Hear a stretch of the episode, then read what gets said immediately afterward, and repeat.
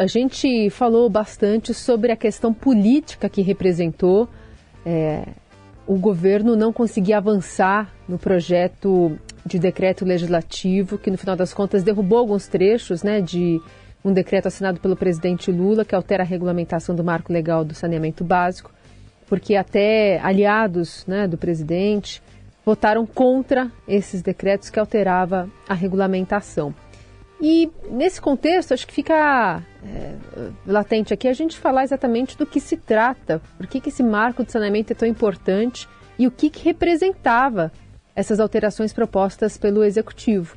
Para isso, a gente vai conversar com a presidente do Trata Brasil, Luana Preto, que está conosco. Luana, bem-vinda. Olá, bom dia, muito obrigada.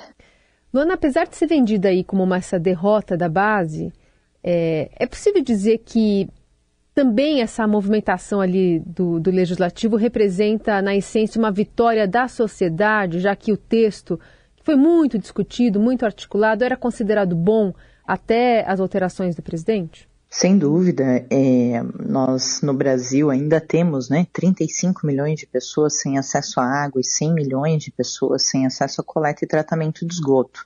E o marco legal de saneamento e, e é, as regras, digamos, né, de aplicação desse marco são muito importantes para que a população tenha acesso a esse serviço até o ano de 2033.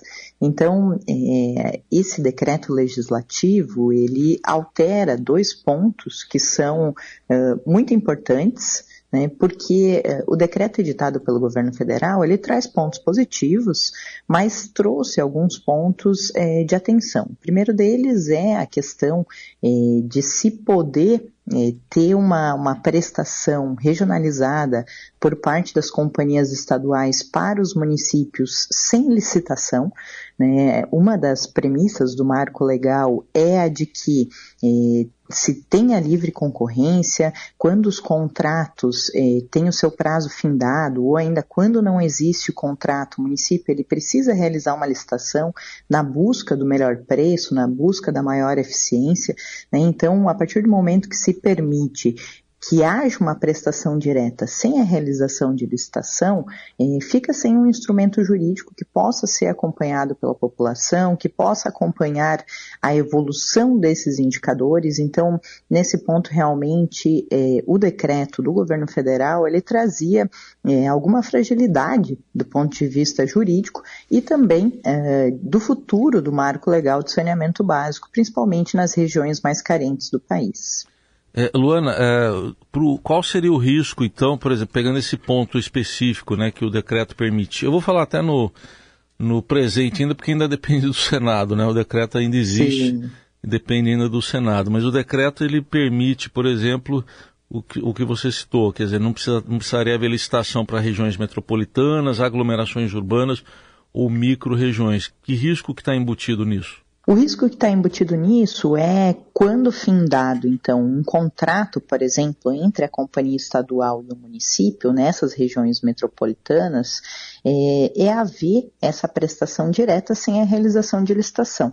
Então, assim, só para a gente ter uma noção, é, os municípios que est estavam dados como irregulares, é, no processo tanto de comprovação de capacidade econômico-financeira, assim, o marco ele trouxe uma lógica que é a seguinte: todas as companhias estaduais elas precisaram comprovar né, que elas tinham recursos financeiros ou a capacidade de buscar esses recursos financeiros é, para universalizar o serviço de saneamento básico até o ano de 2033. As companhias estaduais hoje prestam serviço em 2.900 municípios. Desses 2.900 municípios, as companhias estaduais não conseguiram comprovar a capacidade financeira para universalizar em 1.100 municípios.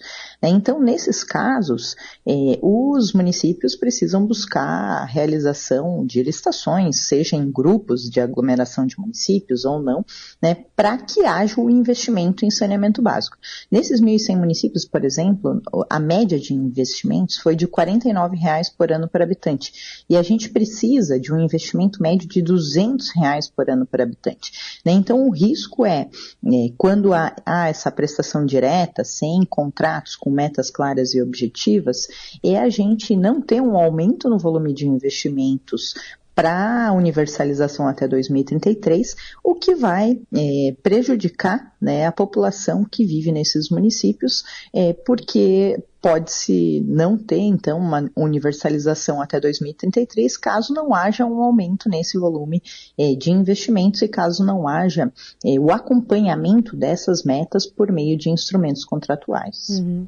E quando a gente fala dessa tentativa de oferecer essa dignidade a, a milhões de brasileiros que não têm coleta de esgoto nem água tratada, a gente coloca em perspectiva essa previsão de um prazo até bastante apertado para conseguir essas metas estipuladas no marco. É, e num contexto que eu acho que é importante a gente abordar, de aquecimento global, de aumento de arboviroses e de questões que estão correlacionadas à saúde pública, enfim, é, que, são, que são correlacionadas a esse problema essencial que o Brasil tem muito, como você mencionou aqui no começo da, da, da conversa. Se a gente não tem esgoto, coleta de esgoto e água tratada, é, o Brasil perde muito por ano, não é, presidente? Sem dúvida, a gente tem aí uma série de doenças de veiculação hídrica associadas à falta de saneamento básico. Dengue, esquistossomose, leptospirose, a própria diarreia. Né? Então, é, essas doenças de veiculação hídrica, é, que muitas vezes podem parecer comum, né? ah, a criança sempre teve diarreia, muitas vezes essa criança está tendo contato né, com é, uma série de vetores vindos da, do, do esgoto sem tratamento. Então, essa criança, por exemplo, ela vai ficar mais doente, doente, ela não vai ter tanta um aproveitamento escolar tão bom, ela não tem uma nota no Enem é, compatível com quem tem um acesso a coleta e tratamento de esgoto, né, isso prejudica o próprio futuro dessa criança, né, que acaba ficando muito mais doente do que uma criança que vive onde tem coleta e tratamento de esgoto, e o mesmo vale para os adultos, né, porque eles acabam tendo um aproveitamento inferior no seu rendimento no trabalho e, consequentemente, uma renda inferior e uma menor possibilidade eh, de ascensão social. A universalização do saneamento ela poderia tirar 37,7 milhões de pessoas de situação de extrema pobreza, né, nós economizaríamos mais de um bilhão eh, por ano em eh, custos com saúde pública e teríamos aí uh, um ganho de mais de 22 bilhões de reais por ano em produtividade, né? sem contar a valorização ambiental, como é, você mesmo colocou, a questão né, de, de, a gente ter é, esgoto bruto sendo lançado nos nossos rios e mares, né? são mais de 5.500 piscinas olímpicas de esgoto sem tratamento sendo lançados, ou seja, o meio ambiente acaba sendo prejudicado, as pessoas que no turismo acabam tendo contato nos mares né, com a, água poluída, acabam tendo viroses, doenças associadas a esse contato do esgoto sem tratamento. Então, assim, a base para o desenvolvimento de um país passa por termos a infraestrutura básica que é o saneamento. É, não tem como a gente se desenvolver é, como, como país, como economia, se a gente não tiver a saúde pública é, bem, bem gerida, e isso passa por ter essa infraestrutura básica, porque não adianta a gente estar tá gastando né, depois eh, com os hospitais, com mais de 273 mil internações por conta de doenças de veiculação hídrica que são realizadas anualmente, né, se a gente não investe nessa saúde preventiva que é o saneamento básico. Muito bem. A gente conversou aqui no jornal Eldorado com a Luana Preto, que é presidente executiva do Trata Brasil. Obrigada, Luana, pela conversa. Até a próxima. Eu que agradeço. Até a próxima.